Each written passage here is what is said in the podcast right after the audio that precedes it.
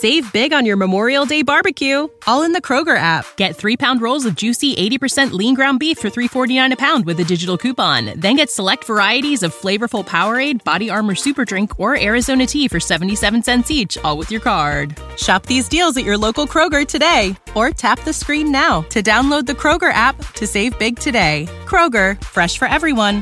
Prices and product availability subject to change. Restrictions apply. See site for details. Fantascientificast, podcast di fantascienza e cronache dalla galassia.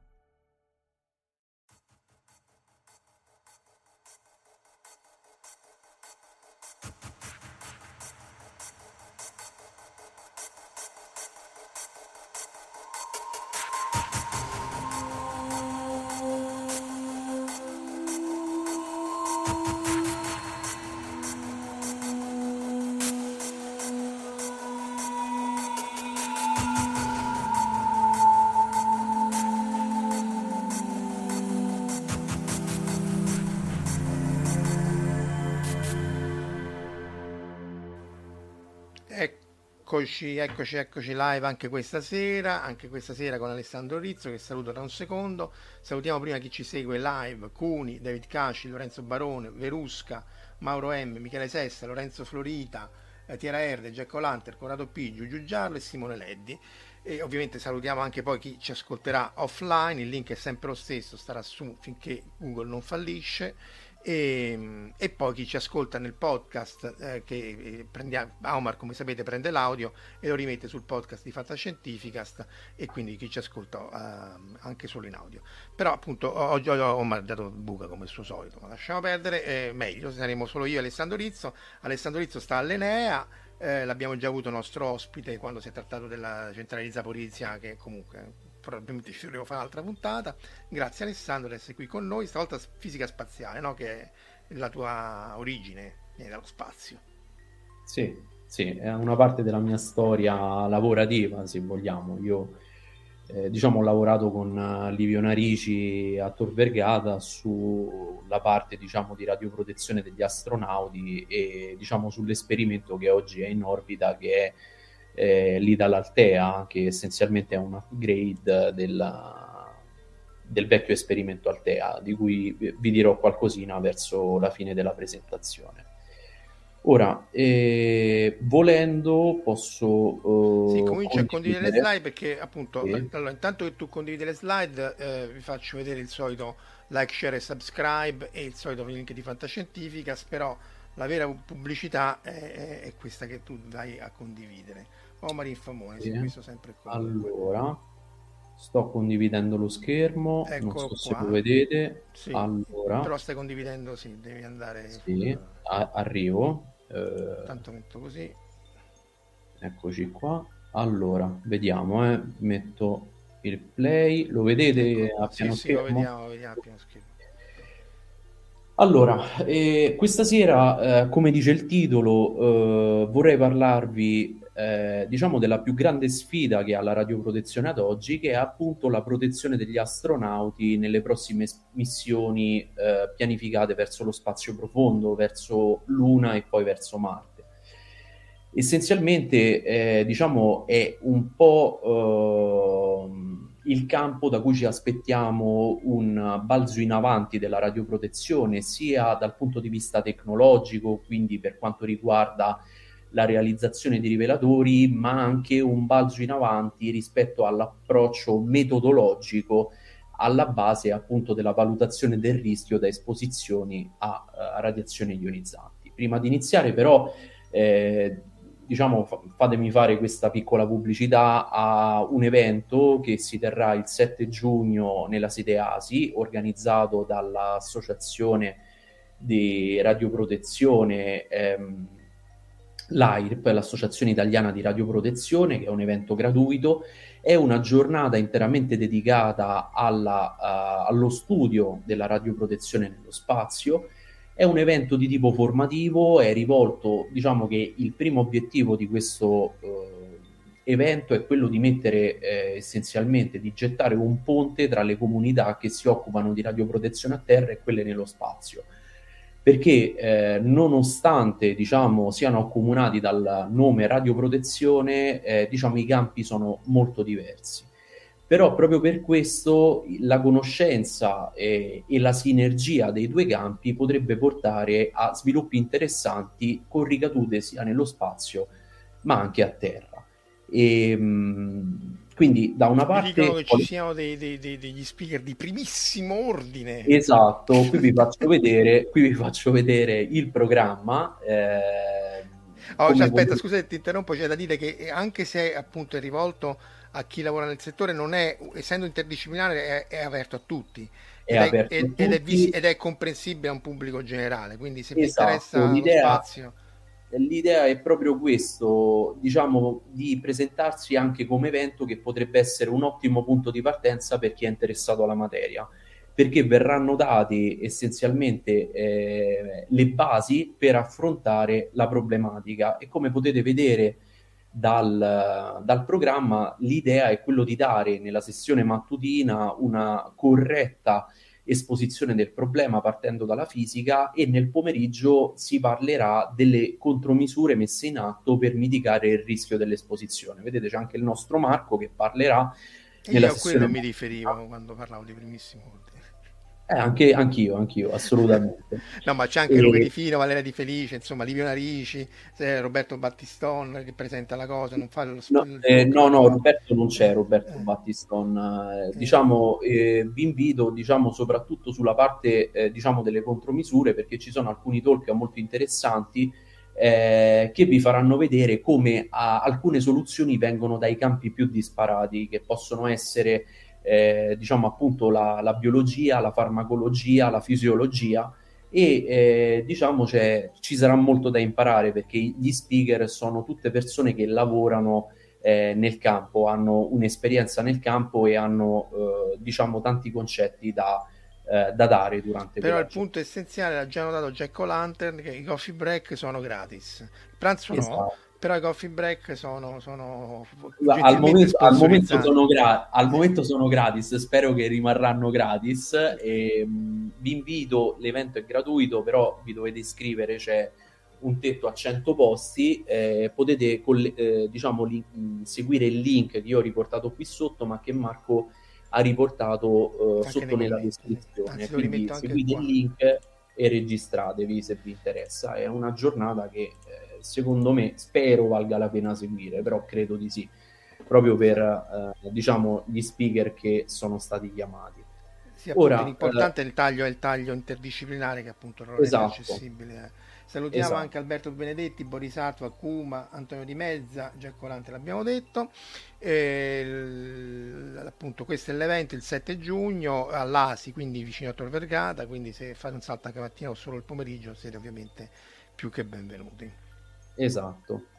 Allora, io a questo punto andrei avanti, eh, diciamo, sulla mia presentazione che essenzialmente ricalca a grandi linee un po' la struttura della giornata dell'evento eh, che sarà il 7 giugno. Ed essenzialmente una prima parte è dedicata all'inquadramento della problematica dal punto di vista fisico e radioprotezionistico e la seconda parte eh, parlerò delle strategie di mitigazione del, dell'esposizione, de, diciamo del rischio derivante dalle, del, dall'esposizione degli astronauti e vi parlerò dell'approccio eh, interdisciplinare integrato, che è un po' l'approccio che vuole seguire NASA e le altre agenzie spaziali per arrivare nello spazio. Ah, ecco, però Facci. scusa se ti interrompo, sì. menare, eh, però così debotto senza senso, eh, forse conviene prima accennare brevementissima alla questione della famigerata nube radioattiva, che non è una nube eh, e non è radioattiva perché non, non, è niente. Questo lo posso condividere io, magari la mappa che tu mi hai dato sì. mentre chiacchieravamo prima, che essenzialmente sono... Eh, metto stop sharing? No, no, faccio, faccio penso io, tu, tu parli okay. di cose intelligenti, o so che sembrano intelligenti. Ci, ci provo. Allora, io però non vedo così se sto condividendo, non vedo. Non devi condividere, lo sto condividendo io, quindi devi, devi, andare. Poi puoi fare stop sharing se vuoi, devi vedere lo schermo okay. condiviso. Comunque quello che si vede è la mappa. Okay, ecco. Allora, essenzialmente, come sapete, a seguito di un attacco russo uh, su un deposito di armi occidentali si è sviluppata una nube e dove diciamo da fonte russa si parla di una nube radioattiva che sta, eh, diciamo, contaminando tutta l'Europa. Moriremo tutti alla Homer Simpson. Allora, eh, diciamo, io volevo, diciamo, posso fare qualche piccola precisazione. Innanzitutto, questa qui non è una nube radioattiva intesa nel comune senso, eh, diciamo, del fallout radioattivo che può essere stato quello di Chernobyl o eh, quello, diciamo, di un qualsiasi ordigno atomico eh, perché eh, essenzialmente l'uranio impoverito non dà segnale ai monitori di DOS rate che fanno parte delle reti di monitoraggio. E qui vedete questo link che ho girato a Marco, questa è la rete di DOS rate di monitoraggio dell'Ucraina. I valori sono tutti confrontabili col fondo ambientale, vedete che sopra abbiamo anche la Bielorussia, eh, che viene mostrata in questo grafico e i valori fuori scala sono soltanto quelli nella zona rossa di Chernobyl, ma questa è una cosa che sappiamo bene. Quindi generalmente, diciamo, per fare un po' di informazione corretta eh, bisogna fare attenzione, non parliamo di una nube radioattiva nel senso comune del termine, quindi non pensiamo a una Chernobyl, eh, il rischio, eh, diciamo, dobbiamo sempre considerare che se c'è stata, eh, diciamo, questa nube e contiene eh, uranio impoverito, comunque un agente cancerogeno, e, diciamo, la popolazione può essere esposta, ma essenzialmente legare questa nube al fallout radioattivo e, eh, diciamo, essenzialmente andare a cercare dei segnali su i monitori per uh, il rate ambientale, diciamo, non, non ha, non ha senso. Oh, cancerogeno va detto perché è un metallo pesante, infatti tanta gente si è ammalata di tumore, nelle, anche soprattutto di anche i soldati italiani. I militari italiani perché... Diciamo ad oggi non si conosce eh, bene qual è il meccanismo di generazione dei tumori a partire dal, eh, dall'uranio impoverito e proprio perché non si conosce bene, diciamo chi ha interesse nel, nel, commercio, nella manifattura ci marcia dicendo che non è dimostrato, però è un, un comunque sia un probabile agente cancerogeno e diciamo la scienza sta ancora capendo quali sono veramente i meccanismi alla base. No, comunque, eh, essendo no. un metallo pesante, poi gli fai facile a prendere un tumore con i metalli pesanti, non è che Magari eh, il meccanismo esatto può essere non capirlo, ma insomma non è che ci vuole. Sì, però non è legato, non è legato alla natura radioattiva, proprio perché l'uranio depleto si chiama così perché è stata estratta uh, la componente del radioisotopo uranio 235, che è quello con diciamo è quello fissile che ha una uh, radioattività specifica più alta, rimane l'uranio 238 che ha tempi di dimezzamento molto lunghi, quindi sì, sono miliardi di anni, anche lì viene sempre citato il reattore nucleare di Ocolo che era eh, due miliardi di anni fa andava d'acqua sì. naturalmente. Sì, in Africa. E... Vabbè, torniamo nello spazio. Andiamo nello spazio. Torniamo ti ricondividi. Spazio, io vado a ricondividere. Eh... Rimetta a posto allora. la candela. Luca Angel dice che c'è il video allora. del botto. Magari mettilo nei commenti, Luca. Eh. Allora, non ho capito, scusa. Niente, Luca, uno dei, dei, dei, di questi dei, commentatori, dice che è il video del botto, immagino, di quando hanno colpito il suo deposito di armi. No, no, ma io non sto dicendo che non ci sia stato il botto, sto dicendo che parlare di nubbia radioattiva non è da intendere nel senso comune di, di Fallout. Questo sto dicendo. Sì, sì. No, no, ma mm, sì, è chiaro, insomma, anche lui ha capito. Volevo soltanto citare, diciamo, per, per amore della comunicazione, ma diciamo, non voglio sminuire le, l'esposizione diciamo, della, del popolo, della popolazione a un potenziale agente cancerogeno. Volevo semplicemente dire che non è legato alla natura radioattiva. Ora, eh, andando eh, invece, ritornando alla, allo spazio, come dicevo, eh, questa presentazione segue un po' Eh, la struttura dell'evento del, del, 7 gennaio, quindi all'inizio cercherò di inquadrarvi in maniera il più corretta possibile la problematica dal punto di vista della fisica e poi della radioprotezione e della dosimetria e poi vi parlerò della mitigazione di questo rischio. Ora io qui faccio una piccola premessa perché vi parlerò un po' diciamo de, della fisica dello spazio, eh, non ho la pretesa eh, di conoscere eh, tanto bene eh, quanto i, eh, diciamo gli, abitua- gli, abituali frequentatori di questo canale che provengono... Sé del, della fisica proprio dello spazio, nel senso io quello che voglio darvi è, è uh, un, un'inquadratura del problema dal punto di vista radioprotezionistico, quindi vi parlerò uh, di qualcosina di fisica dello spazio, ma eh, diciamo soltanto la parte necessaria per capire il filo conduttore. Lì, tanto per, scusa, eh, per, chi è interessato, molti lo sanno benissimo, c'è il podcast di Astronauticast e il forum, forum astronautico, che sono dei punti di, di riferimento per tutto quello che vuol dire spazio e soprattutto perché anche lì si sentono tante sciocchezze e lì e gli amici di Astronauticast e, e dintorni sono eh, espertissimi di queste cose. Vai.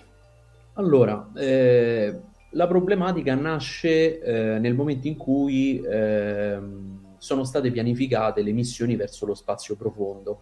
Che cos'è questo spazio profondo? È lo spazio, eh, diciamo, eh, dove avverranno queste missioni con equipaggio umano, che è lontano, comunque fuori dal campo magnetico terrestre. Il campo magnetico terrestre ci protegge dalla radiazione spaziale, che essenzialmente, diciamo, quella di interesse per la radioprotezione sono fondamentalmente particelle cariche e quindi il campo magnetico è in grado di defletterle. Eh, nei prossimi anni sono previste missioni umane sulla Luna dove eh, si vorrebbe impiantare u- una base, una colonia sulla Luna e poi nei prossimi 20, ma io direi forse anche 30 anni verso Marte. Ci sono molte sfide dal punto di vista tecnologico, che siano i motori delle astronavi, che possono essere la, la sussistenza proprio de, degli equipaggi umani, ma al momento l'unica sfida eh, che effettivamente blocca queste missioni è eh, l'esposizione degli astronauti ad un ambiente radiologico molto ostile. Ora, cosa succede? Mai quanto il fatto che non c'è aria, eh, però comunque una volta che hai risolto volta, il problema dell'aria, diciamo, va bene, grazie. Esatto, diciamo, risolto il problema dell'aria rimangono le radiazioni. Ora, eh, diciamo che dal punto di vista della radioprotezione i eh, campi di radiazione nello spazio vengono divisi in campi primari e campi secondari, eh, diciamo sulla, sulla, scia del bisogno dell'uomo di catalogare essenzialmente per rendere più semplice la fruibilità della conoscenza. I campi primari essenzialmente eh, pensiamo alla sorgente di radiazioni che abbiamo più vicino, che essenzialmente è il Sole, parliamo di particelle che provengono dal Sole, che sono ioni, eh, ioni idrogeno e ioni elio, che essenzialmente sono protoni o particelle alfa, che hanno un'energia fino a un centinaio di megaelectronvolt. Ora, da qui in avanti, io mi riferirò, per chi non è del campo, all'energia delle particelle parlando di electronvolt e multipli, quindi parlerò di MeV, eh, quindi milioni di electronvolt, JEV, miliardi di electronvolt, che possono oh, sembrare molti. Stoppati per dirlo alla, alla, alla, crozza, sempre non mi menare, esatto, il, il, il, punto essenziale è che se parliamo di... Ehm, campo di radiazione sulla Terra parliamo di uh, energia intorno al MEV che sono esatto. le energie che tengono insieme il nucleo. Eh, esatto. perché il nucleo si rompe e ti tira fuori una cosa che appunto è l'ordine lascia, del, del me, me, milioni di eletronvolt tra l'altro quel milione lì è quello che rende l'energia nucleare molto più densa come potenza perché stai spaccando il nucleo e stai avendo milioni, mentre quella chimica che è quella che strappa gli elettroni dal, dal, dal, dal lato è dell'ordine del, dell'electron volt, quindi c'è un fattore un milione. Dopodiché eh. se vai nello spazio c'è un altro fattore, diciamo un altro fattore mille, perché siamo a miliardi di electron volt e anche oltre. Quindi sì. al di là dell'unità di misura, quello che dovete tenere presente è che c'è un fattore 1000 tra l'energia minima, no? tra l'energia del campo di radiazione a terra e quello nello spazio. Perfetto, grazie Marco. E... La so. Complimenti professore. La so, la so. No, professore se la, so. la so, la so. Allora, essenzialmente queste particelle solari vengono emessi eh, negli eventi di, di, tipo solare, diciamo li possiamo dividere in due grandi famiglie, abbiamo gli eventi che sono generati dalle flare solari, che sono eruzioni, eh, se vogliamo, che avvengono sulla superficie del nostro Sole e che con meccanismi, eh, diciamo, mediamente complessi sono in grado di accelerare questi protoni e queste particelle alfa sono, come dicevamo, eventi di tipo esplosivo, eh, quindi sono molto rapidi, nell'arco di poche ore possono raggiungere il massimo in termini di flusso di particelle. E poi abbiamo l'altra grande famiglia che fa parte delle iniezioni di massa coronale, in inglese coronal mass ejection o CME, E questi sono eventi, diciamo, un po' più particolari che però accelerano sempre questi protoni e queste particelle alfa, sempre intorno al centinaio di MeV, ma sono eventi più graduali, impiegano qualche giorno per raggiungere il massimo del flusso. Sempre no, come è importante eh, perché appunto come vedremo se ti arriva de botto così senza senso alla Boris c'è meno, c'è meno tempo per agire se, se esatto. sai che sta arrivando tra qualche giorno ti può esatto. dare una regolata ora Accanto uh, ai raggi cosmici solari eh, abbiamo nei campi primari i raggi cosmici galattici e qui eh, diciamo facciamo un salto sulle energie, come diceva Marco, parliamo sempre della, della, di particelle, parliamo di ioni, quindi sono, per chi non è del campo, sono nuclei atomici che vanno dal, dall'idrogeno fino agli ioni pesanti, fino al ferro 56. Ora, eh, diciamo che questi flussi hanno eh, mediamente eh, esibiscono il massimo del flusso eh, intorno a 1-2 GeV per nucleone, quindi 1-2 miliardi di electron volt per nucleone. Sono stati proposti tanti meccanismi per spiegare come queste particelle all'interno della nostra galassia e anche all'esterno, perché qui per completezza io vi ho messo galattici ed extragalattici, però generalmente nella radioprotezione si considerano solo i galattici quindi abbiamo, eh, diciamo, tante, eh, tanti meccanismi proposti, quelli più famosi sono i meccanismi di accelerazione di fermi del primo e del secondo ordine, essenzialmente... Eh, Anche qui, diciamo... scusa, se Aria... poi mi dopo. Va, va, no, va detto che Enrico Fermi, oltre ad aver fatto la fisica teorica, aver fatto la, gli, si soffiava i tubi di vetro per farsi i rivelatori Geiger, aver fatto la reazione a catena, aver fatto la prima pila radioattiva, progetto Mata, eccetera, eccetera, il, anche il paradosso di Fermi sugli alieni ha anche fatto noi così, en passant, il calcolo degli, sì. dell'accelerazione dei raggi cosmici nella galassia, parliamo degli anni 50. Esatto. Eh, ciao Angelo. Quindi diciamo, abbiamo dei fenomeni eh, di tipo stellare, per esempio nel primo ordine parliamo di onde d'urto generate dall'esplosione della supernova che si propagano nel mezzo interstellare, queste onde d'urto a loro volta accelerano le particelle ad alte energie, oppure nel caso dei, del meccanismo di fermi del secondo ordine abbiamo il nostro eh, ione, che ricordiamo essere una particella carica perché ha un nucleo atomico a cui abbiamo tolto gli elettroni, che essenzialmente con una sorta di effetto flipper rimbalza su uh, nubi di plasma che sono nella galassia uh, e quindi eh, diciamo queste nubi di plasma hanno una velocità relativa l'una rispetto all'altra e in questo effetto flipper diciamo in ogni collisione che, che ha il, lo ione acquista un po' di energia e non entrerò poi nel dettaglio nel, degli altri meccanismi perché diciamo non sono neanche nel, nell'interesse di quello eh, di cui vi parlerò questa sera. Però questo qui è per darvi un'idea che eh, diciamo lo spettro di questi campi è abbastanza complesso, eh, soprattutto riuscire a spiegare energie eh, così grandi. Allora, che cosa succede? Tra i campi primari ho inserito per completezza anche le particelle intrappolate intorno alla Terra perché vi dico per completezza? Perché in realtà non rappresentano uno dei maggiori contributi all'esposizione degli astronauti, soprattutto quelli eh, diciamo che saranno diretti verso Luna o Marte. Ora, eh, per dirla diciamo, più vicino a, alla fantascienza, diciamo, abbiamo queste due fasce radioattive intorno al nostro pianeta che sono eh, diretta conseguenza della presenza del campo magnetico intorno al nostro pianeta, che è lo stesso che ci protegge dalle radiazioni. E esistono eh, diciamo queste, eh, queste, fasce che sono chiamate fasce di Van Allen che hanno questa forma toroidale e circondano la Terra. Abbiamo una fascia più interna dove abbiamo dei protoni che essenzialmente rimbalzano dal, dal polo sud al polo nord magnetico e, e, viceversa seguendo le linee di campo magnetico che hanno energie fino anche queste a un centinaio di MV e, ehm, diciamo che mentre eh, diciamo per una missione verso Marte contribuiscono meno del 10% all'esposizione degli astronauti perché c'è solo un passaggio diretto nel mezzo all'andata e al ritorno, eh, queste fasce più interne eh, danno invece un contributo importante agli equipaggi delle stazioni spaziali. Questo a causa dell'anomalia del Sud Atlantico.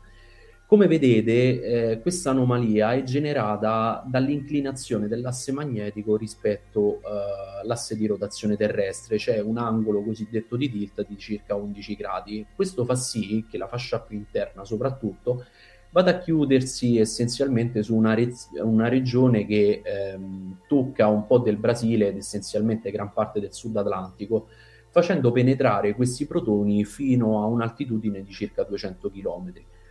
Considerando che le stazioni spaziali orbitano ad orbite basse, le LEO, Low Earth Orbit, che sono circa 400-500 km, ehm, in ogni, eh, diciamo, l'equipaggio che è dentro le stazioni spaziali affronterà passaggi ripetuti durante le missioni che durano sei mesi attraverso l'anomalia del Sud Atlantico che a quel punto, proprio a causa di questi passaggi ripetuti, eh, contribuirà in maniera importante alla dose degli astronauti.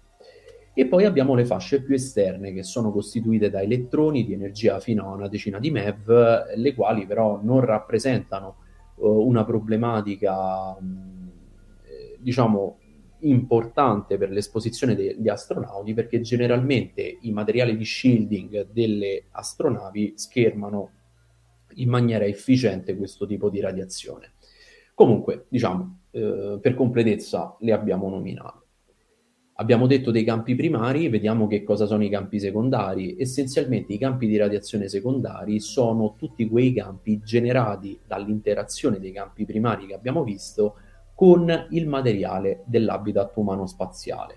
Che cos'è l'habitat umano spaziale? Ci riferiamo ad habitat umano spaziale, ad esempio alla stazione spaziale, ci possiamo riferire con questo termine alla navicella che sarà diver- eh, diretta verso Luna o verso Marte, ci possiamo riferire alla tuta spaziale indossata dagli astronauti durante attività extraveicolare, come per esempio le basi sulla Luna o su Marte che cosa succede? Che essenzialmente la parte dei raggi cosmici galattici, che vi ricordo essere ioni, interagiscono sia eh, elettromagneticamente col materiale, ma anche nuclearmente, quindi interagiscono forte, creando degli sciami adronici.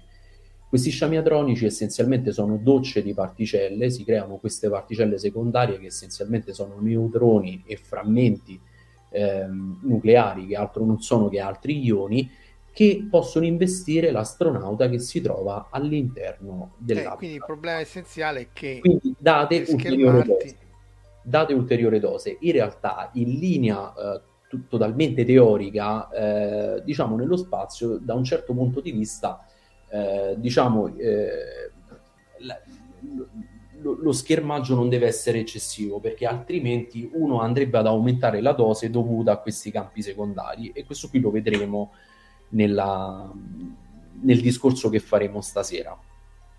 Ora, ehm, questi cioè, sono... o, o, fai uno schermaggio dei metri, di, di, puoi farlo di ferro, di, di piombo, di alluminio, ma dovrebbe essere metri. Metri non lo puoi fare perché pesa troppo e in orbita i metri non li puoi mandare. Quindi non, non, non conviene poi aumentare troppo lo scafo perché frammentando i nuclei fai più danno che altro. Insomma. Esatto, diciamo che noi sappiamo che la dose imputabile a questi campi secondari può essere dell'ordine del 20, anche 30% nello, nello spazio profondo.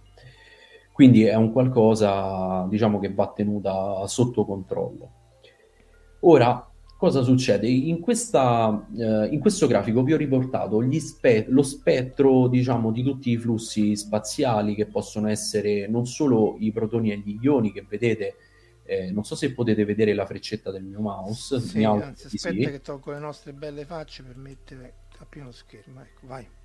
Ok, vedete, questo qui è l'andamento degli ioni, qui vi ho riportato anche elettroni, positroni, antiprotoni, gamma, e diciamo di interesse della radioprotezione sono i campi ionici fondamentalmente. Però quali campi ionici? Qual è il range di energia? Vedete che questo è un asse logaritmico, andiamo dai miliardi a salire, quindi 10 alla 9, 10 alla 12, 10 alla 15.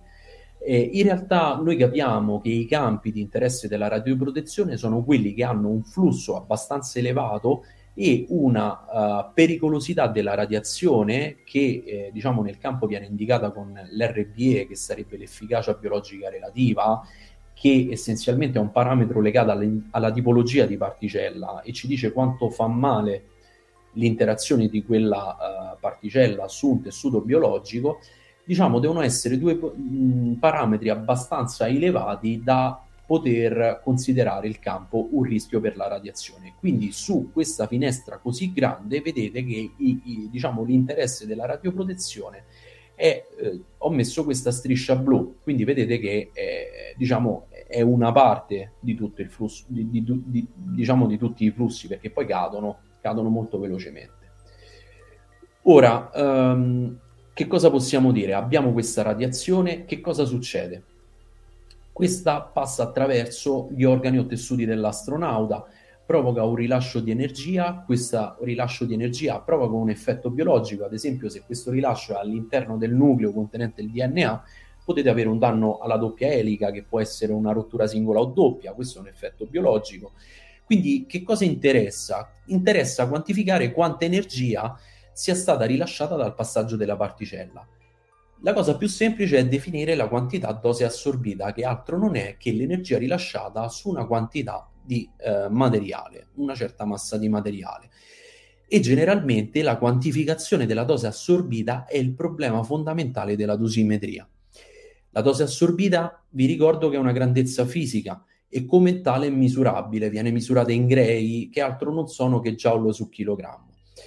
E perché vi faccio questa distinzione? Perché poi nella radioprotezione generalmente a queste grandezze fisiche si, as- si associano delle grandezze radioprotezionistiche, che sono definite a partire dalle grandezze fisiche e generalmente sono pesate per alcuni fattori che portano all'interno il rischio eh, che si ha nell'esposizione a quella radiazione. In questo caso... Cioè, il problema è che qua tu vai a... Mis- cioè, eh, tu, eh si va dalla parte di fisica uh, dei raggi cosmici, di perdita di energia nel rivelatore, eh, alla perdita di energia nell'umano, che quindi esatto. è il Grey, e quando ci metti dentro l'umano devi andare a, a parlare con i biologi. Allora la, la esatto. battuta che facciamo sempre è che va bene l'inclusività, ma insomma, uh, the line must be drawn here, per dire alla Picard.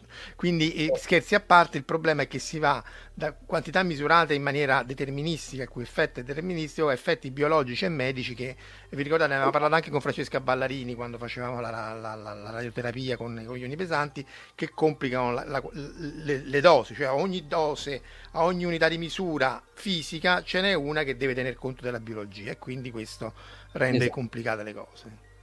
Diciamo che nello spazio io qui vi ho messo H indica quella che viene chiamata dose equivalente.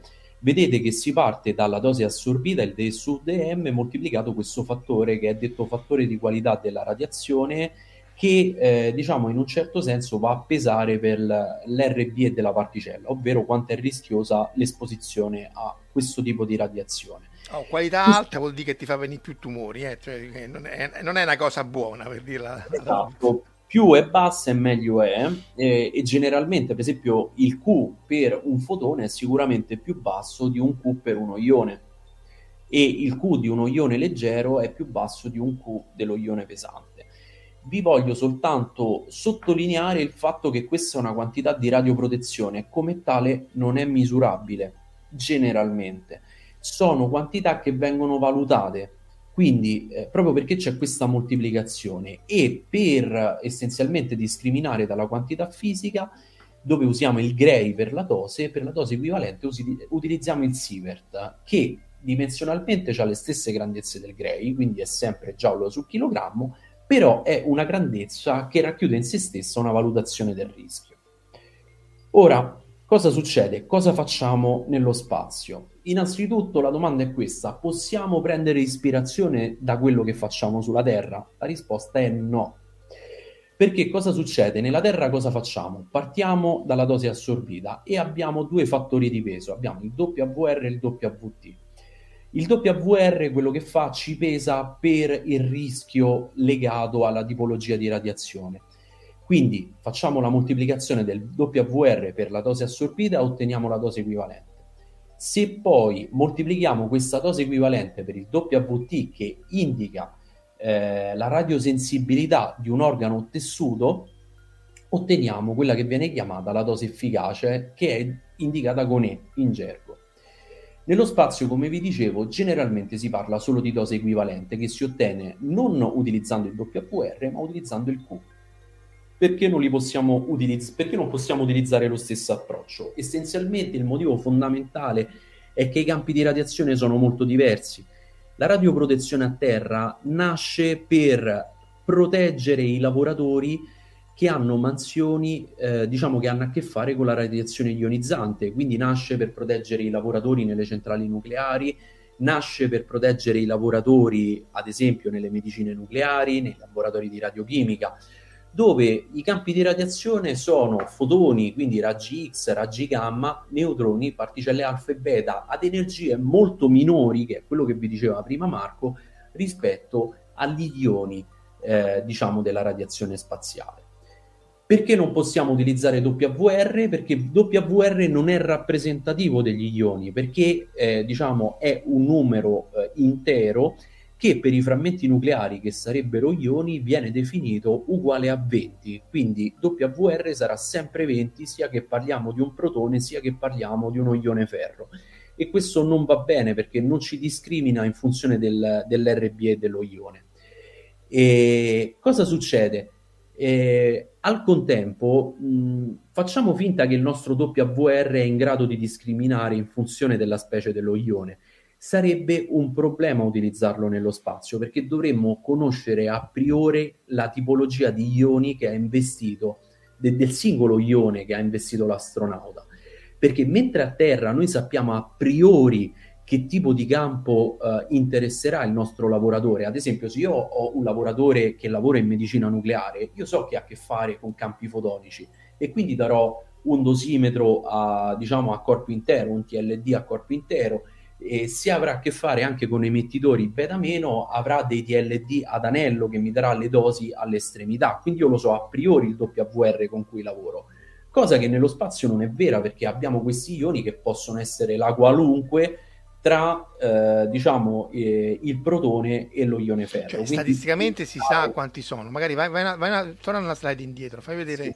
le, le, abbondanze. Cioè, essenzialmente allora, sì. eh, si sa quanti sono statisticamente in media, però sì. poi a cosa sono effettivamente esposti gli astronauti è, è un calcolo medio, questo qui è, è, nel grafico che fai vedere tu. Diciamo che, che il forse, calcolo medio, anzi, esatto, il calcolo medio è difficile per il semplice fatto che poi questi campi hanno un'elevata dinamica in termini di tempo e di spazio, dipendono strettamente da dove si trova l'astronauta all'interno dello space habitat, da dove si trova lo space habitat rispetto al campo magnetico terrestre e può variare tantissimo, quindi eh, la media non è detto che eh, sia vicina al valore vero essenzialmente.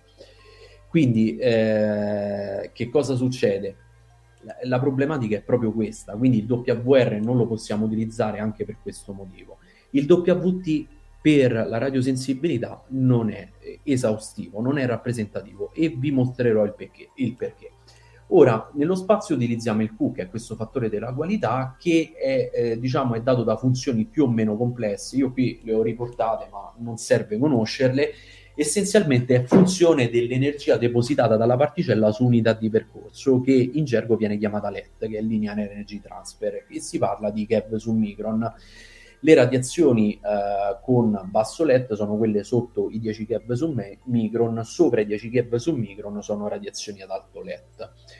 Ora, che cosa succede? Perché non sono rappresentativi? Qui sopra vi ho riportato dei grafici che vi fanno vedere l'andamento del Q rispetto all'andamento del WR. E qui vedete che il Q per le diverse specie ioniche eh, è rappresentato con queste linee colorate, quindi c'è una discriminazione per l'RB delle specie, il WR è 20 per tutti, quindi non lo posso utilizzare.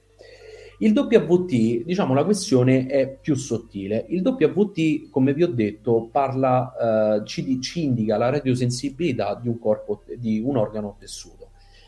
Um, empiricamente un organo tessuto è tanto più radiosensibile quanto più eh, è elevato il suo tasso di rigenerazione cellulare. Questo che cosa significa? Che più è veloce la rigenerazione cellulare dell'organo o tessuto, più questo è radiosensibile.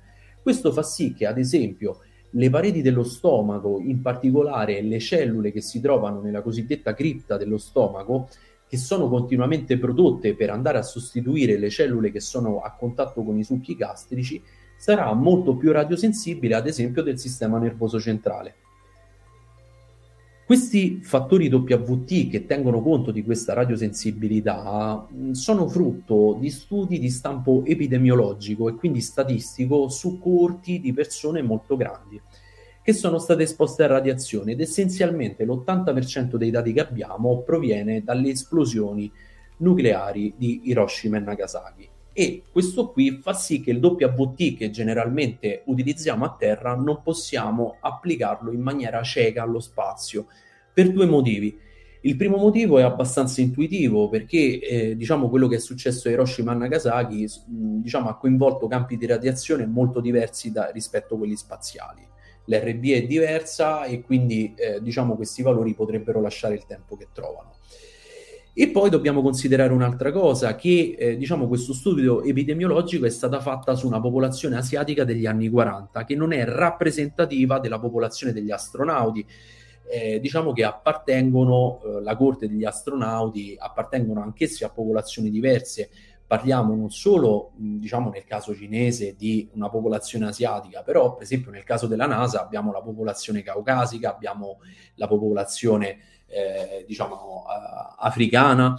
Quindi che cosa succede? Sappiamo che ogni popolazione ha uh, una certa sensibilità a- allo sviluppo di determinati tumori e questo fa sì che eh, logicamente io non posso utilizzare dei dati, diciamo che ho ricavato da una popolazione, ripeto, asiatica degli anni 40 che non è rappresentativa de- de- degli astronauti. E inoltre abbiamo un altro problema, è che uno potrebbe dire, d'accordo, allora calcoliamoceli per gli astronauti, però la corte è troppo piccola, perché partendo anche da Gagarin, diciamo, parliamo di un migliaio di persone che sono state nello spazio e quindi diciamo ancora è troppo piccolo il numero per fare eh, diciamo uno studio statistico di questo tipo. Quindi proprio per questo motivo il WT nello spazio è poco utilizzato e quindi difficilmente sentirete parlare della dose efficace che appunto viene utilizzata a terra. Generalmente sentirete parlare sempre di dose equivalente e quando sentirete parlare di dose efficace generalmente i WT utilizzati provengono da simulazioni non sono gli stessi WT che trovate tabulati, eh, diciamo, ad esempio nei report ICRP.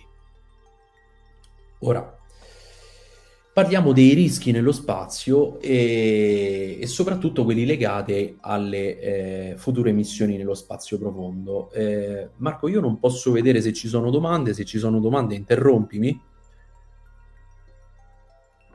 Marco? Aspetta, mi era automutato. Dico, cioè, ah. perché stavo rispondendo in realtà al commento di Giacomo Lantere sulla stazione spaziale che, a cui accennavi tu, cioè che nella regione del Sud Atlantico, dove il campo magnetico è più debole, i, raggi cosmici dei protoni sono più alti, come quelli intrappolati della fascia di Van Allen, sì. e quindi c'è un flusso un po' più alto che, che conta per il 30%, grosso modo. Sì. E, gli altri commenti... Non è sotto il 10% come nel caso delle missioni nello spazio profondo. Esatto, e poi appunto contano appunto anche la questione degli astronauti che come dicevi tu sono, sono abbastanza pochi. Il punto è che comunque il campo geomagnetico, per quanto c'è l'anomalia del subatlantico, ci protegge, eh, protegge sì. soprattutto gli astronauti, eh, perché noi in realtà chi ci protegge è l'atmosfera più che il campo magnetico a terra. Sì. E, e, quindi quando uno vuole andare fuori, eh, come dicono che vogliono andare con Artemis nel 2024, eh, è chiaro che la, la situazione cambia, no? che è questo qui. Certo. E diciamo che la situazione cambia, ve, l'ho riportato in maniera schematica su questo sketch che avevo eh, realizzato. Vedete che per la Luna ci si aspetta un rate di dose equivalente che è all'incirca di un millisievert al giorno e su Marte parliamo di 2 millisievert al giorno e logicamente questo ratio lo dobbiamo moltiplicare per la durata delle missioni. Più andiamo lontano, più la dose è alta, ma aumentano anche i giorni dell'esposizione, quindi alla fine avremo una dose integrata che avrà dei valori proibitivi. E eh, questo è un problema di non semplici soluzioni. Qui eh, diciamo eh, vorrei sottolinearvi una differenza fondamentale che c'è tra la radioprotezione a terra e la radioprotezione nello spazio. Uno dei principi fondanti della radioprotezione a terra è la limitazione delle dosi e esistono soglie e limiti che non possono essere superati che vincolano la dose eh, diciamo che può essere eh, assorbita essenzialmente dal, dal, lavoratore a terra. Nello spazio il principio è diverso perché non si limita la dose, ma si limita il rischio. Che tipo di rischio? Eh, essenzialmente la NASA utilizza questo indice che è il RAID, che è il rischio di morte indotta da esposizione. E questo parametro è un parametro che è ritagliato sopra ogni astronauta perché dipende dal sesso dell'astronauta, dipende dall'età dell'astronauta, dipende dalla storia dell'astronauta, ovvero da mh, a che età ha effettuato il primo volo nello spazio e, e così via. Quindi ogni astronauta avrà un RAID eh, suo creato su di lui ed essenzialmente questo qui è un approccio metodologico che è, è, molto avanzato perché generalmente quando facciamo la radioprotezione a terra eh, il vincolo sulla dose vale per tutti. Per la NASA, diciamo, il RAID, il calcolo è molto complesso, però vi basti sapere che la NASA ritiene il rischio non accettabile se eccede il 3% in termini di RAID. Quindi vedete che una colonia lunare ancora stiamo velo velo, la missione su Marte sicuramente stiamo fuori. No, anche perché c'è da dire che il rischio è sempre come tutte le cose delle radiazioni, va confrontato con gli altri rischi. Per cui, esatto. per cui il, il, 3% e anche Marte ovviamente non è accettabile un rischio del 20-30%, ma è anche vero che eh, l'astronave, chiamiamola l'astronave, la capsula che deve andare sulla Luna o su Marte, deve fornire una sicurezza tale che eh, sia il rischio della, dell'astronave sia, sia, molto più sicuro di questo. L'altra esatto. cosa che c'è da dire è che qualunque cosa ovviamente ha un rischio associato, cioè la radiazione non è mai zero e qualunque cosa non ha rischio zero, è trascurabile ma c'è, quindi eh, la radiazione zero non esiste, se ti, mi faccio una lastra c'è un mini rischio che è completamente trascurabile ma che non è zero, che è quello che si vede nel grafico lì, lì in alto. Generalmente, mh, per esempio questo qui mi aggancio, uno dei principi fondanti della radioprotezione è la giustificazione. Quindi ad esempio il fatto di esporsi al rischio di fare la, la, la lastra è giustificato dal fatto che se non facessi la lastra mi dovrei sottoporre a un'operazione dove il chirurgo mi apre per vedere quello che ho. E c'è un rischio che te, il chirurgo faccia esatto. danno o che il super batterio ti si mangi. C'è esatto. una domanda di, di Boris Atva che chiede il rischio rappresenta un dato, il pericolo, un dato certo, mentre il rischio è una misura di probabilità. Sì. Quindi su una scala quanto rischia un astronauta, immagino dal punto di vista della radiazione, rispetto a un operatore a terra, che ne so, di una macchina radiogena. E beh, il rischio non è confrontabile perché parliamo, diciamo, gli astronauti di base stanno già fuori i limiti eh, di terra.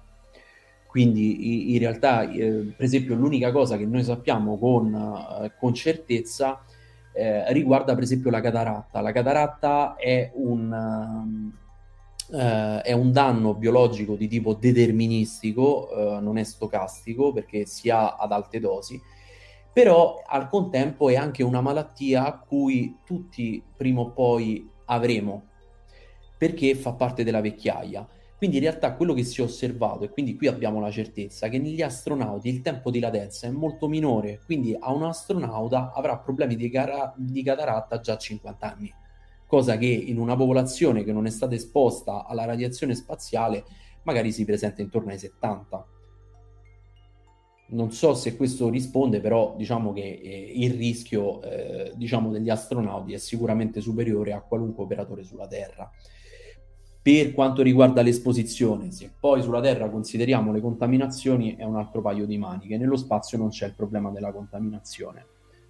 Chiede Mauro se le assicurazioni sanitarie coprono gli astronauti. Sicuramente sono coperti dal punto di vista del, del monitoring medico, eccetera, eccetera, sono monitorati e curati, eccetera non, non credo che ci sia un'assicurazione in termini di...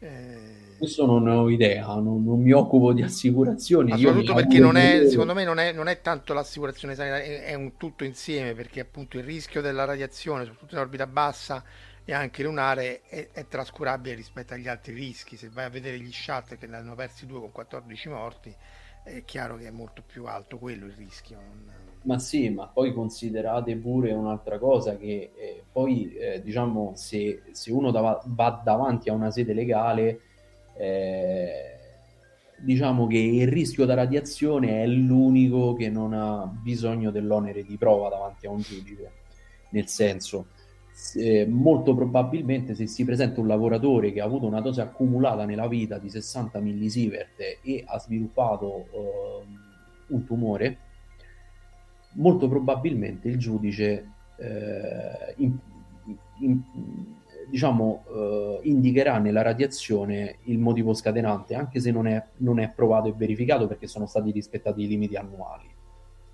Mentre un rischio chimico va giustificato, nel senso eh, io devo portare le prove che ho il tumore perché ho lavorato con sostanze cancerogene, sulla radiazione i giudici alzano le mani. Ok? Dicono, vabbè, è talmente complicato che fate un po' voi. Esatto, generalmente danno ragione qui a causa. Allora, questo è giusto così per vostra cultura. Ora, che cosa succede? Come mitighiamo questi rischi? Allora, diciamo subito che non esiste una panacea, non esiste un metodo che ci permette di abbattere questi rischi, ne esistono diversi e l'idea è quella di farli lavorare in sinergia e avere il meglio da questa sinergia. Quindi parliamo sia di pianificazione del viaggio, sia di misure fisiche come schermature passive e attive. Parliamo di biologia sintetica, che essenzialmente sono soluzioni che vengono fuori dalla biologia, dalla farmacologia e dalla fisiologia, e poi anche le previsioni di space weather. Diciamo che la pianificazione del viaggio si può intendere sia dal punto di vista temporale che dal punto di vista spaziale. Essenzialmente eh, diciamo dal punto di vista spaziale avrà a che fare con la traiettoria nell'attraversamento delle fasce di Van Allen. Eh, se la missione verso lo spazio profondo permetterà l'attraversamento delle fasce nelle zone dove la densità delle particelle è minore, logicamente questa traiettoria è, è preferibile. Nel caso in cui dovessero passare, diciamo, anche attraverso, diciamo, il tempo di transito, considerando le velocità, è molto limitato e comunque non dovrebbero dare un contributo alla dose superiore al 10%, dovrebbe essere molto inferiore al 10%. Per quanto riguarda la pianificazione temporale, invece questo è molto importante perché potrebbe avere un, un grosso impatto sulla dose agli astronauti. Questo poiché dobbiamo considerare che i raggi cosmici eh, galattici sono modulati dall'attività solare Qui in questo grafico vi ho riportato l'attività solare eh, che sapete diciamo che ha dei massimi e dei minimi intervallati di, di 11 anni. E potete vedere che il flusso dei raggi cosmici, quindi quelli che vengono dall'esterno del nostro sistema solare, eh, questi flussi sono completamente in controfasi con questo andamento, quindi in concomitanza dei minimi solari ho un massimo dei raggi cosmici e in concomitanza del massimo solare ho un minimo dei raggi cosmici. Ora, che cosa succede? Questo, questo, perché essenzialmente nei periodi di massimo solare quello che succede è che l'elio, eh, l'eliosfera essenzialmente aumenta di volume proprio per l'aumento del, uh, del, vento solare che porta con sé anche il campo magnetico solare. Eh, questa eliosfera fa sì che i raggi galattici che vengono dal, dall'esterno siano de- deflessi una parte verso l'esterno e quelli che entrano possono perdere un po' di energia. All'atto pratico si assiste a un, um, una diminuzione del flusso dei raggi cosmici galattici che essenzialmente daranno il maggior contributo alla dose degli astronauti e questo lo vedremo perché è una radiazione isotropa che rilascia molta energia, lo vedremo con i dati di MSL RAD e eh, essenzialmente diciamo, i modelli ci dicono che questo flusso dovrebbe essere abbattuto di un fattore 10, anche se poi dalle misure fatte con rivelatori sembra che il fattore sia più piccolo, sia un 2, ma che comunque sarebbe comunque importante. E ehm, quindi si assiste a un abbattimento del flusso, un abbattimento, una diminuzione e si assiste al fenomeno dell'indurimento del flusso. Perché? Che cos'è questo indurimento del flusso? Essenzialmente eh, sapete che questi flussi sono piccati a una certa energia, mostrano un picco, io perdendo la, passa, la, la parte a bassa energia, eh, questo fa sì che l'energia media delle particelle che arrivano all'interno del sistema solare sia mediamente più alta e questo è il fenomeno dell'indurimento che è un qualcosa che si conosce molto bene in radioprotezione. E, ehm, allora che cosa succede? Abbiamo detto in, in, linea di massima sarebbe quindi preferibile partire in, su un massimo solare o comunque in concomitanza di un massimo solare, sia perché la maggioranza della dose è portata proprio dai raggi cosmici galattici che avrebbero in questo caso dei minimi, sia perché le nostre schermature che eh, utilizziamo sulle astronavi sono molto più efficienti a proteggerci dalle radiazioni solari, come potete vedere diciamo da questo grafico rispetto alle radiazioni cosmiche, dove riusciamo ad abbattere in realtà molto di meno. Quindi in generale sarebbe preferibile questo periodo. Dobbiamo però considerare una cosa, che mentre per l'uomo sarebbe preferibile un aumento della radiazione solare, essenzialmente se noi partiamo in un periodo di massimo abbiamo più probabilità di avere eventi solari e abbiamo più probabilità che questi possano investire la navicella. Questo flusso abbondante di protoni, parliamo di, anche di 10 alla 13 eh, eh, protoni al secondo, eh, può dare problemi sull'elettronica, eh, dando le cosiddette SEU, che altro non sono che le variazioni dello stato logico dei transistor micrometrici.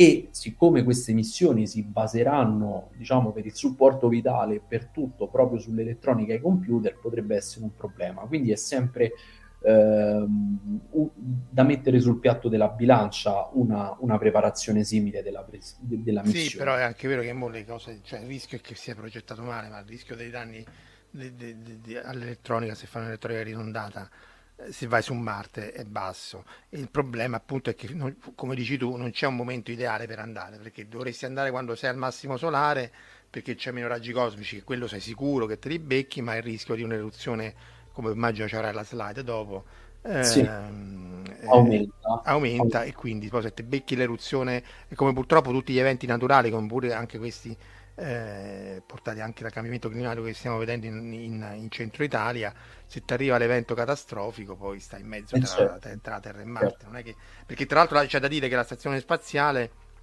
c'è il piano operativo che nel caso di un'eruzione solare apocalittica loro prendono la Soyuz e tornano, o la Dragon e tornano giù, in mezz'ora stanno giù, meno che ci metti ad andare in centro a Roma, quindi... Eh... È, meno di quello che impiego io andare al lavoro. Esatto. Quindi... Potrei prendere la Soyuz invece di, di raccordo. E, però diciamo bisogna considerare anche un'altra cosa che facendo sempre un discorso di probabilità può anche succedere che l'evento solare non investa la nostra particella può anche capitare questo qui quindi Navicella, sempre... no, la particella eh, scusate, navicella. Ora che succede? Eh, vi mostro diciamo, dei dati molto indicativi che sono stati dati raccolti da MSL eh, RAD, che è questo rivelatore montato sul rover Curiosity che oggi si trova su Marte. Questo rivelatore ha preso dati anche nella fase di crociera, registrando un rate di dose equivalente di circa 2 millisievert al giorno di, eh, diciamo che la dose dovuta a, agli eventi solari è stata solo del 5%. E qui, diciamo, questo rivelatore è partito eh, in concomitanza a questo, eh, diciamo, alla fine di questo massimo solare, quindi, diciamo, è sempre una questione probabilistica. Queste dosi così alte, ehm, comunque, eh, diciamo, vedete che questo qui è quello che lui ha registrato degli eventi solari, eh, questa 25 millisievert di dose equivalente integrata e questi sono gli eventi solari che ha visto durante la fase di crociera. Vedete qui c'è la fase di approccio a Marte e durante circa 8-9 mesi di, di, viaggio ha registrato questi picchi, sono eh, picchi di dose rate de, degli eventi solari che hanno colpito la... Hanno c'è, colpito c'è, da dire che questo ciclo solare, ne abbiamo parlato un paio di volte con Valentina Penza nelle live sul Sole, è stato parecchio moscio, cioè poche, poche eruzioni, poche, poche, macchie solari, eccetera. Questo è quello precedente, eh, ma insomma quello, anche quello attuale non Sarebbe è che si stanno... Dobbiamo affrettarci a partire allora. Eh, campa cavallo, infatti. Scherzo. Allora, eh, cosa succede? Che questo eh, radio di dose si abbatte di oltre un fattore 2 su Marte. Allora, perché si abbatte di questo fattore 2? Perché, come vi dicevo... Sotto c'è il pianeta. Quindi... Esatto, i raggi cosmici finché state sulla navicella, eh, diciamo, colpiscono in maniera isotropa la, la, navicella, atterriamo sul pianeta e il pianeta mi nasconde metà del cielo, quindi questo ti dà già un fattore 2 di abbattimento della dose che in realtà è leggermente più alto questo fattore di abbattimento perché Marte ha una leggera atmosfera molto, molto rara ma che comunque c'è, quindi anche questa aiuta. E si scende a 0,7 millisievert al giorno dal valore di 1.84. Ora, come possiamo intervenire dal punto di vista fisico? La prima cosa, la più elementare, sono le schermature passive. Allora, io qui ho lasciato qualche formula, però essenzialmente vi voglio dare, eh, diciamo, un concetto fondamentale. ogni volta che noi sulla Terra abbiamo a che fare con la radiazione, pensiamo alla vita di tutti i giorni, andiamo a fare una lastra, vado a fare la lastra, io so che sulle pareti eh, della stanza dove c'è il tubo radiogeno c'è il piombo, perché il piombo sappiamo che assorbe i fotoni prodotti dal nostro tubo radiogeno. Perché li assorbe? Li assorbe perché i fotoni interagiscono essenzialmente per interazione elettromagnetica. Questo non vale per gli ioni, perché interagiscono sì per interazione elettromagnetica, ma interagiscono anche per interazione nucleare. L'interazione nucleare fa sì che questi ioni vadano a creare questi sciami di particelle nell'interazione, eh, diciamo, con, con il mezzo, che a loro volta possono investire l'astronauta e parliamo di neutroni, parliamo di uh, ulteriori ioni e quindi questi possono dare un contributo uh, non trascurabile alla dose dell'astronauta. Quindi qual è l'idea? Eh, l'idea essenzialmente è utilizzare dei materiali che mi limitino questa probabilità di sviluppare questi sciami atronici e sono tutti materiali leggeri. In linea uh, totalmente teorica, il miglior materiale sarebbe l'idrogeno liquido, che però diciamo, non è il materiale più stabile del mondo e non si utilizza generalmente. Generalmente è molto utilizzato nell'astronautica il polietilene, è stato testato anche il Kevlar, che avrebbe anche il plus di proteggere l'astronave dalle micrometeoriti e l'acqua che eh, diciamo ci sono progetti per creare delle zone sicure, i vault sull'astronave eh, che sarebbero appunto circondati da acqua entro i quali l'equipaggio potrebbe entrare nel caso ad esempio di eventi solari. E, ehm, diciamo che sono da una parte, eh, dobbiamo considerare un'altra cosa, che eh, diciamo l- gli shielding che hanno le migliori performance sono quegli shielding che hanno uno spessore medio rispetto alla densità del materiale, perché se usassimo dei blocchi di materiale con spessore eh, più grande rispetto, eh, diciamo, se facciamo sempre un rapporto con la densità del materiale, aumenteremmo nuovamente la probabilità dello sviluppo di questi sciami. Quindi in realtà i migliori sarebbero, diciamo, non esagerare con lo spessore. Tanto comunque appunto, visto che i razzoni non ci stanno, cioè esatto. il vincolo viene dal fatto che no, non c'è la massa. Il materiale è leggero, una cosa positiva dal punto di vista dell'astronautica. Ora, Parliamo delle schermature attive. L'idea che ha sempre avuto l'uomo è stato quello di sfruttare soprattutto il campo magnetico per deflettere, qui vi ho messo la forza di Lorentz, le particelle cariche.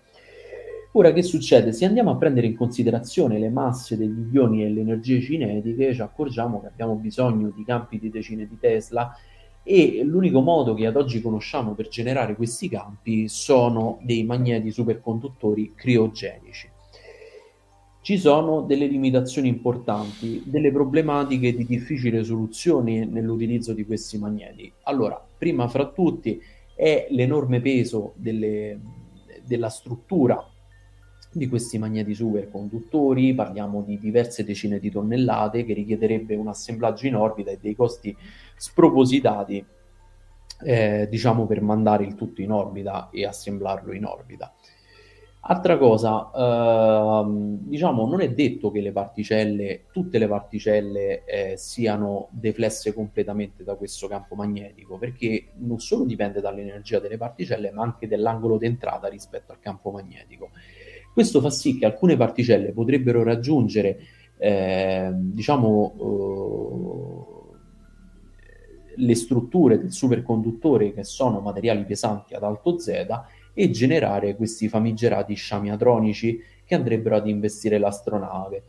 Diciamo una parziale soluzione a questo è data dalla sinergia con una schermatura passiva che dovrebbe eh, trovare posto tra ehm, le bobine eh, diciamo magnetiche e l'astronave.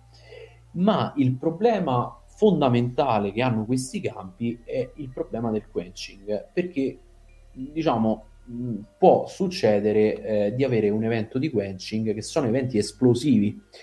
Perché che cosa succede? Come vi dicevo, abbiamo questi superconduttori. Il superconduttore in fisica è un materiale che permette la circolazione della corrente, quindi degli elettroni, senza opporre resistenza. Generalmente, eh, diciamo, eh, immagazzinano eh, una grande quantità di energia questi superconduttori Nel caso in cui vi sia un problema con la criogenia, qui parliamo delle temperature dell'elio liquido, quindi stiamo comunque a temperature molto basse, eh, nel caso di perdita di criogenia, quello che può succedere è che il superconduttore possa eh, transire dallo stato di superconduzione alla conduzione normale e quindi ci sarebbe un rilascio pressoché istantaneo di una grande quantità di energia. Mi sanno qualcosa a LHC che quando accesero LHC le prime volte, ti ricordi?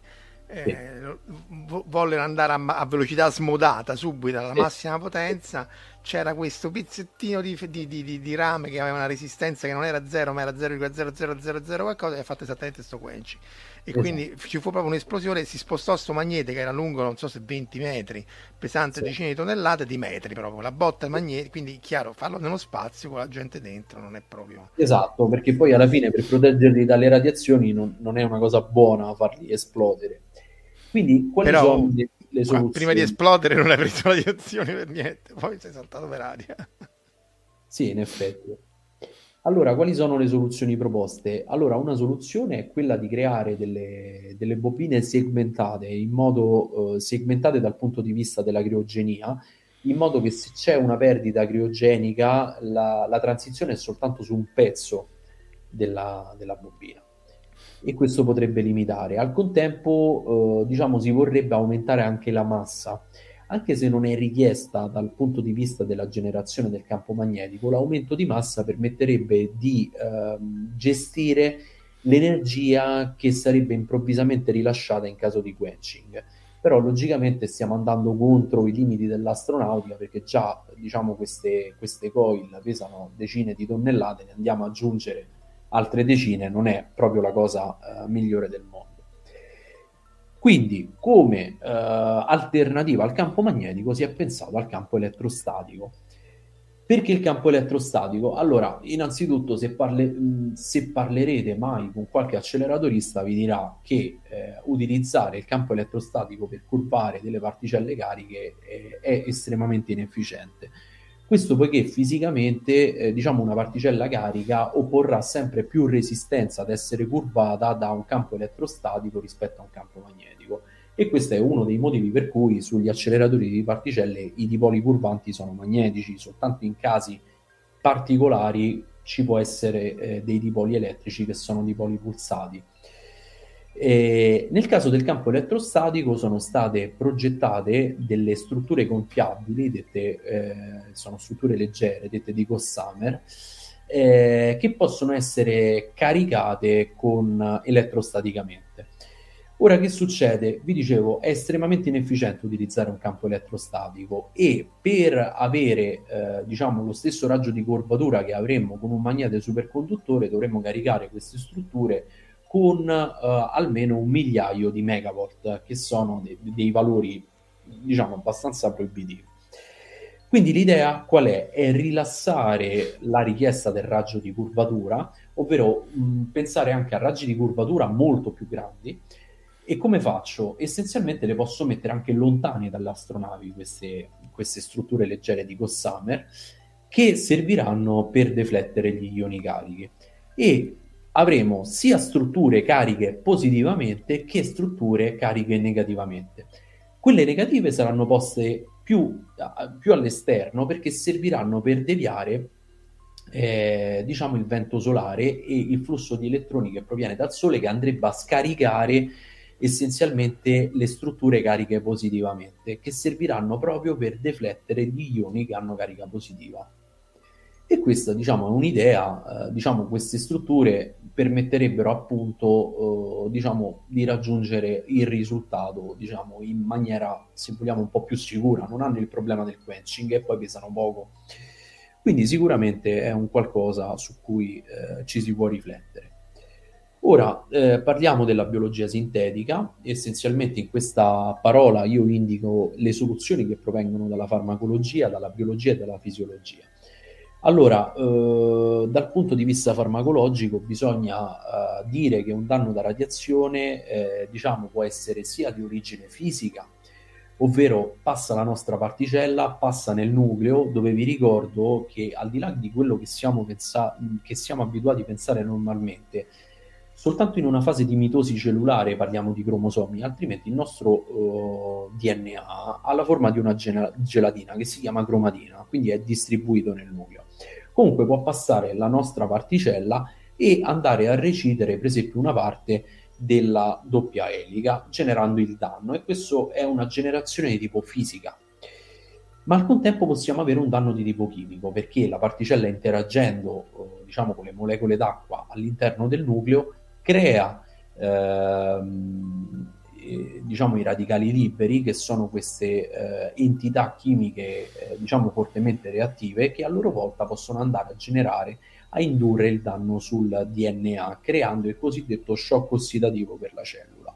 Oh, Quindi questi sono i radicali liberi sono un problema in generale, eh, perché vuol dire sono ioni che sono, appunto sono molto attivi chimicamente e lo potete generare non solo con la radiazione, ma con tante sostanze sì, chimiche, fisiche. Esatto, esatto.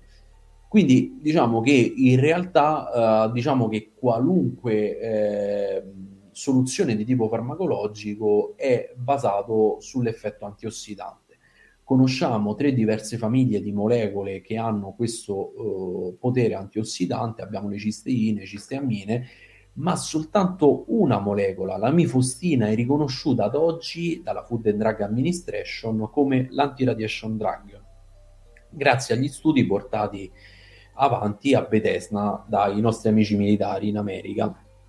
Essenzialmente questa molecola permette l'eliminazione dei radicali liberi, la stabilizzazione della riparazione del DNA che viene, eh, diciamo che avviene, l'inibizione della progressione del ciclo cellulare e l'induzione dell'ipossia, quindi una riduzione dei livelli di ossigeno eh, che ricordiamo essere direttamente proporzionale, meglio ancora, eh, diciamo i radicali liberi, il numero è direttamente proporzionale eh, diciamo, agli atomi di ossigeno presenti.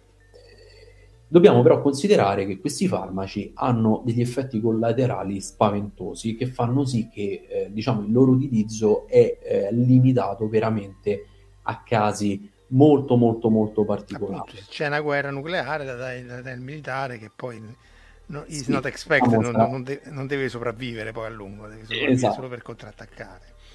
E, però diciamo che si è proposto come approccio alternativo diciamo nella scienza della nutraceutica eh, diciamo, delle diete ricche di antiossidanti che preventivamente possono aiutare eh, diciamo, durante queste esposizioni in questi ambienti ostili. Frutta e verdura, era come il vecchio ba- barile di mele di, sì. dell'isola del tesoro. Sì, eh. esatto, esatto. Ora, altra cosa, previsioni di space weather. Allora, di che parliamo? Lo space weather è il tempo meteorologico spaziale ed essenzialmente, eh, diciamo, parliamo di tutto quello che avviene nell'eliosfera.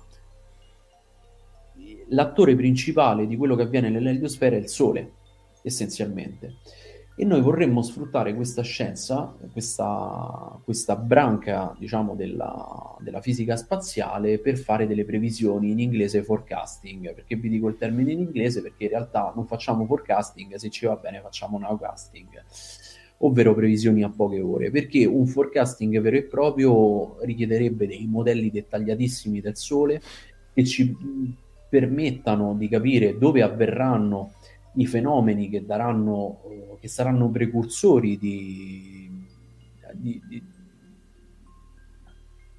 di, emissioni di particelle da parte del Sole, quindi dove sulla fotosfera avremo bisogno di modelli dettagliati del trasporto delle particelle, di come eh, diciamo questi eventi si, si vadano a propagare all'interno del sistema solare, perché vi ricordo che generalmente insieme a questo materiale viene emesso dal Sole anche campo magnetico che va a autointeragire con le particelle e quindi abbiamo delle traiettorie totalmente casuali, se passatemi il termine, avremo bisogno di una rete di satelliti, eh, diciamo, continuamente puntati sul Sole da, da, tutte le angolazioni per capire, diciamo, dove eh, avverranno fenomeni precursivi de, de, degli eventi solari e un'enorme potenza di calcolo per le simulazioni. Quindi essenzialmente, ehm, diciamo, e a tutto questo dobbiamo aggiungere poi eh, un dettaglio che è quello di utilizzare i rivelatori nei pressi dell'astronave per capire l'effettiva pericolosità della radiazione che raggiunge appunto lo space habitat Allora, alcune cose eh, ci stiamo lavorando perché, per esempio, abbiamo i satelliti GOES, alcuni dei quali sono attrezzati per vedere una determinata uh, banda di emissione dei fotoni, eh, che, diciamo che sono indicati come precursivi di eventi solari di circa una 10, 13, 14 ore. Però al contempo non abbiamo questi modelli dettagliati del Sole e in generale possiamo dire che nella migliore eh, augurio che possiamo farci è un augurio di nowcasting, quindi previsioni di poche ore. Però, eh, diciamo, come vi dicevo, alcune cose ce le abbiamo e una di queste cose sono dei, dei rivelatori che ci permettono di caratterizzare i campi di radiazione a livello anche molto dettagliato. Questi rivelatori essenzialmente sono stati eh, caratterizzati a bordo della Stazione Spaziale Internazionale, che ad oggi è un laboratorio privilegiato per fare questa tipologia di studi.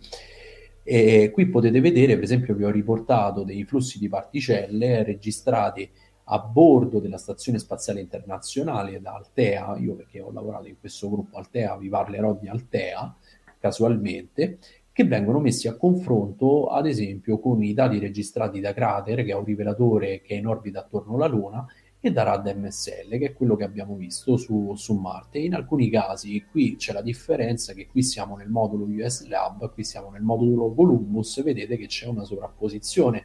Quindi in un certo senso la stazione spaziale è proprio il laboratorio ideale dove andare a fare determinate misure della radiazione spaziale, perché i flussi sono confrontabili con quelli del, dello spazio uh, profondo nel caso di uh, orbite eh, diciamo a, a, ad alta latitudine. Di che vi parlo? Vi parlo di un rivelatore molto innovativo che, eh, diciamo, alla costruzione del quale ho partecipato, che è l'Idal Altea. Essenzialmente è stato un upgrade del vecchio rivelatore Altea, che era un tracciatore a silicio, a cui sono stati aggiunti due piani di scintillatore veloce che permettono di fare il tempo di volo. Il tempo di volo è una misura che, come dice la parola, eh, misura il tempo che la particella impiega per passare da un piano all'altro e quindi è una misura che ti permette eh, essenzialmente la determinazione della velocità della particella e quindi anche dell'energia cinetica della particella. Perché è così innovativo questo rivelatore? È così innovativo perché per la prima volta nello spazio siamo stati in grado di misurare in maniera indipendente l'energia rilasciata su unità di percorso, in gergo chiamata de su dx, che è quello che vi dicevo prima, eh, il linear energy transfer, la, l'energia appunto rilasciata su unità di percorso, e questo parametro qui che è lo z quadro su beta quadro, che altro non è che la carica dello ione sulla velocità dello ione, e quindi è un qualcosa di proporzionale all'energia cinetica. Eh, questo perché è così importante? Perché alcuni modelli, eh, o meglio ancora, alcune funzioni che sono state proposte per modellizzare il uh, fattore di qualità Q della NASA dipendono proprio da questo fattore. E quindi in questo caso siamo per la prima volta in grado di misurare i parametri da cui dipende questo fattore e quindi ci aspettiamo di capire ancora di più sulla radiazione spaziale. E qui vi ho riportato semplicemente qualche risultato. Il rivelatore è stato esposto lungo i tre assi nel modulo, eh, se non sbaglio, Columbus. Ehm, e qui vedete che a seconda dell'orientazione il flusso è più basso o più alto a seconda se l'asse eh, fosse ehm, parallelo diciamo all'asse longitudinale della stazione oppure sull'asse verticale o o nella... Cambia talmente tanto la schermatura che è chiaro che... Da, da e questo ritorniamo, ritorniamo al discorso che vi dicevo, che questi campi hanno una dinamica spaziale e temporale impressionante perché logicamente la dose che prende un astronauta dipende non solo da dove si trova la stazione spaziale, ma dipende da dove si trova l'astronauta all'interno della stazione spaziale non è, non è banale. Sì, vuoto per pieno loro prendono in un, in un, giorno quello che noi prendiamo a terra in un anno, un po' di meno, ma insomma esatto. il fattore è un giorno un anno. E però anche qui, come dicevi tu, non sono stati visti effetti negativi perché comunque la dose è alta, ma è comunque molto bassa rispetto a incidenti tipo appunto Fukushima, Chernobyl e così via. E, e, quindi in qualche maniera il corpo, anche al di là del, delle mele del, dell'isola del tesoro, degli antiossidanti, e compensa per queste cose. L'unica cosa che si è vista, come citavi tu nel lavoro di Cucinotta, è che gli astronauti che stavano in orbita più alto sulla Luna hanno avuto una cataratta in, per proporzione maggiore o, o, prima di quelli che sono rimasti. È, è cambiato semplicemente, sì, è cambiato semplicemente il tempo di latenza, invece che essere, non lo so, 50 anni, è stato 20 anni il tempo di latenza. Però se è stato sulla Luna, una cataratta va bene. Esatto, bene. ricordo anche che uscì un lavoro che poi venne ritrattato che era uno studio praticamente di tipo statistico su una corte di 12 o 15 astronauti che metteva in relazione eh, diciamo il volo sulla Luna con problemi cardiaci se non sbaglio. Ah sì questo non lo sapevo è stato poi eh, guarda sono... è stato ritrattato perché essenzialmente non stava in piedi uno studio mm. statistico su 12 persone perché due ci hanno avuto un infarto insomma. Beh, però non è tanto diverso da molti studi di medicina eh, anche qui per fare le battute gratuite eh... vabbè però le corti generali studi epidemiologici pre- prevedono delle corti molto molto molto ampie. Non, non, sono, non sono 10 persone su questo e poi bisogna anche considerare diciamo su tutto questo tutti gli effetti di mascheramento. Eh sì sì esatto. E, diciamo come fai a discriminarli? Non è semplice.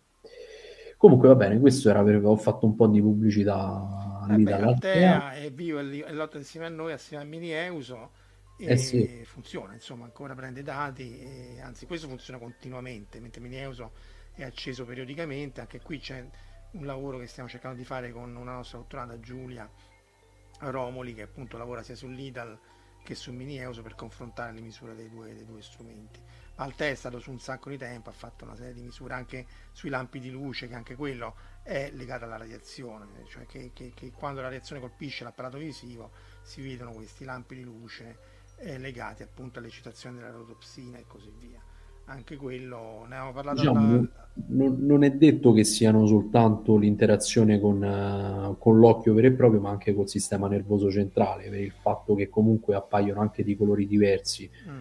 noi sappiamo che per esempio i fosfeni di tipo blu hanno a che fare con l'effetto Cherenkov nel, nell'umor vitreo e, mentre poi sappiamo anche di fosfeni di forma diversa e di colore diverso e quando c'è un colore diverso come lo spieghi dal punto di vista fisiologico se non come un'interazione, un'indicazione quantomeno dell'interazione della particella col sistema nervoso centrale? Ora è chiaro Quindi... che dal punto di vista dosimetrico non è pericoloso, no. dal punto di vista, dal punto di vista eh, de, dal punto di psicologico, di interazione, anche di se vedo tanti lampi di luce e sto andando verso Marte, so che c'è una grossa eruzione, mi posso anche preoccupare, anche se sono un astronauta super attestato. Quindi è, è, è, l'indice di un tipo di interazione umano-materia, umano-raggi cosmici diverso da quello che è quantificato in termini di dose. È chiaro che non è pericoloso come questi, che pure sono appunto relativamente safe se consideriamo i rischi di una missione su Marte o sulla Luna, però resta il fatto che ne va ne va tenuto conto. Noi si era cominciato con queste cose qua sulla vecchia stazione spaziale Mir, la russa, nel 95. Quindi... Beh, su questo aggiungo una curiosità dei fosfeni che essenzialmente prima del ritorno dell'equipaggio dell'Apollo 11 eh, nessun astronauta aveva riportato l'esperienza di fosfeni quando in realtà Tobias, se non sbaglio, nel 1951, che era un ricercatore essenzialmente 51? Ok. 52, voglio dire, non è 52. Fine 51, inizio 52. Quasi 1500. Eh, e essenzialmente a terra predice che, eh, diciamo, chiunque, diciamo, lui, lui, presenta questo lavoro in realtà non è proprio sugli astronauti, ma sono sui uh, piloti che volano ad altissima quota, sugli aerei spia. Eh, predice che ci saranno saranno soggetti a questi fosfeni. In realtà nessun astronauta del, dell'Occidente riporta questa esperienza. I primi a riportare questa esperienza sono l'equipaggio dell'Apollo 11 e questo succede perché? Eh, non perché eh, diciamo che l'Apollo fino ad oggi è stata l'unica missione umana nello spazio profondo che ci ha fatto lasciare il campo magnetico terrestre, eh, quanto perché eh, diciamo, quello che succede è che al ritorno eh, diciamo dalla Luna i tre astronauti diventano tre eroi, tre simboli del modello americano e sanno che non avrebbero mai più volato perché l'America non, ha, non, non gli avrebbe fatto rischiare la vita essendo diventati dei simboli e quindi un po' sanno... come il povero Gagarin che poi non ha più volato ma si è schiantato con l'aereo poveraccio. esatto e essenzialmente eh, diciamo nella certezza che non avrebbero più volato hanno testimoniato sia Aldrin che Armstrong dell'esperienza dei fosfeni eh, loro parlano, si comincia ad indagare e a quel punto che loro dicono uh, abbiamo avuto i fosfeni, tutti gli astronauti che hanno volato prima di loro anche a orbite più basse nei programmi Gemini e Mercury cominciano a riferire di aver visto fosfeni.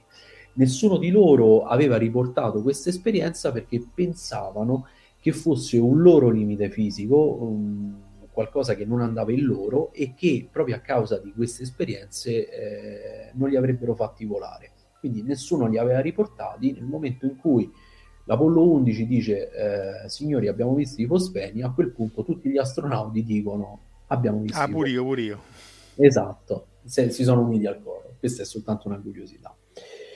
Ok, io con questo ho finito, queste sono le sì, conclusioni. direi che abbiamo anche sforato come al solito l'ora e venti, siamo un'ora e mezzo. E... Vi ricordo ancora una volta l'evento dell'Asia. Sì, rimetti l'evento. Venite, venite, venite, per l'evento, restate per Marco, eh, segnatevi eh, al link. Restate per il coffee break soprattutto. No? Per... Non pubblicizzare così tanto il coffee break che tu c'hai paura che te lo tolgono sotto al tappeto e poi ti vengono a far pagare a te dice adesso tu ci porti al bar e no, ci... c'ho, un paura, c'ho, un po paura, però spero di no e...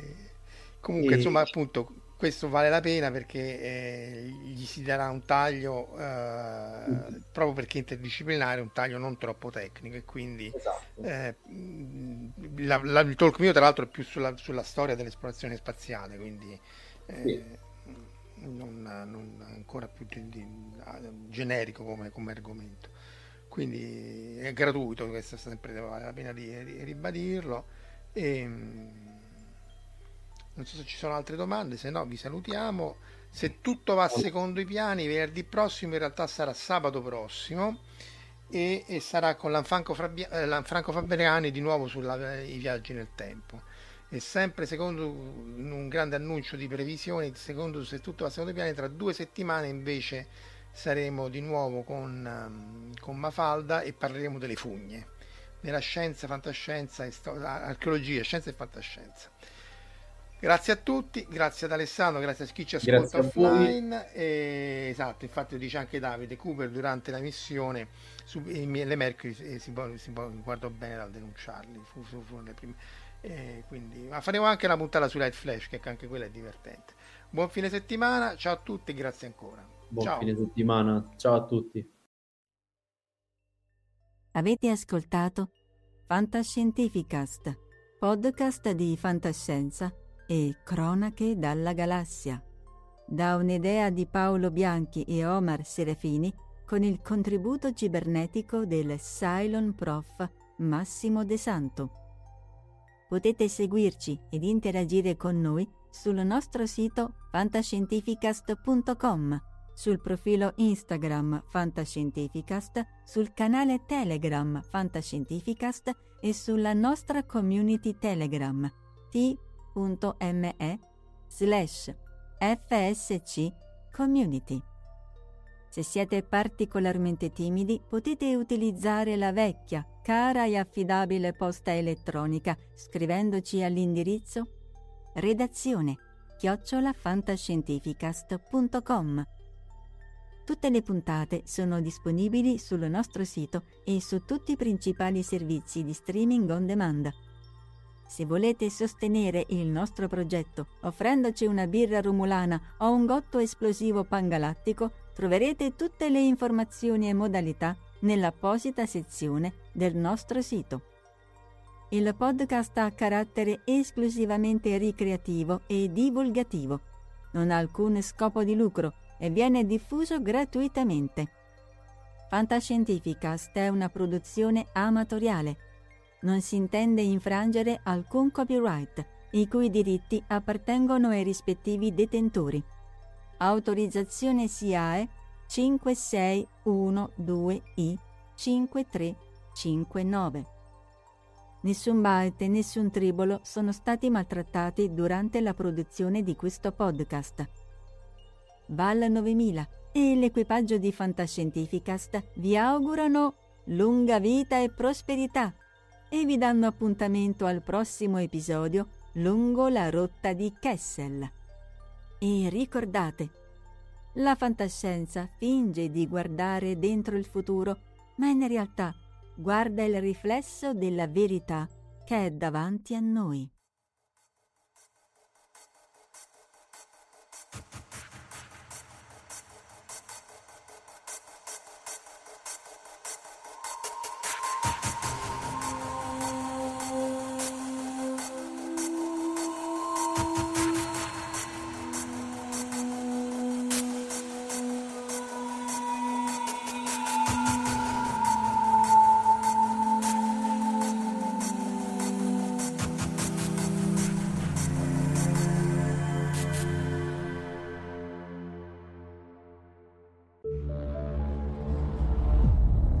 Fantascientificast, podcast di fantascienza e cronache dalla galassia.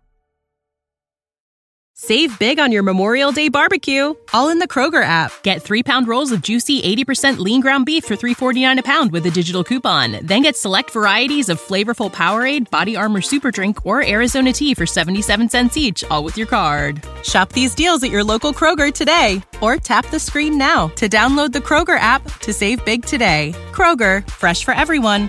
Prices and product availability subject to change. Restrictions apply. See site for details.